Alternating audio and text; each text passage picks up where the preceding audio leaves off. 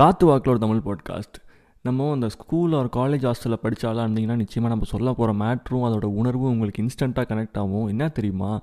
உங்கள் பேருக்கு ஒரு கொரியர் வந்திருக்குது. உங்கள் பேருக்கு ஒரு பார்சல் வந்திருக்கு. அப்படின்னு சொல்லும் பொழுது நம்ம முகத்து ஒரு பிரகாசம் வரும் பாருங்களேன். அதுவும் எஸ்பெஷலி ஃப்ரம் யுவர் ஃபேமிலி அப்படின்னு சொல்கிறப்போ ஆ அப்படின்னு ஒரு சந்தோஷம் குதகலம் அப்படியே ஆர்ப்பரிக்கும். உங்கள் முகத்தில் உங்கள் இதயத்தில் துடி துடிக்கும்.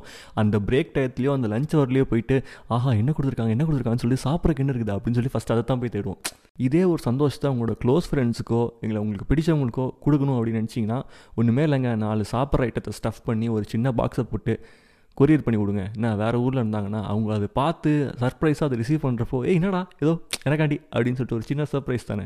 அது ஒரு இட்ஸ் சம்திங் அது என்னமோ ஒன்று நீங்கள் என்ஜாய் பண்ணீங்கள அதே மாதிரி உங்களுக்கு பிடிச்சவங்க தானே. அவங்களும் என்ஜாய் பண்ணிட்டு போட்டுமே because you only live once bye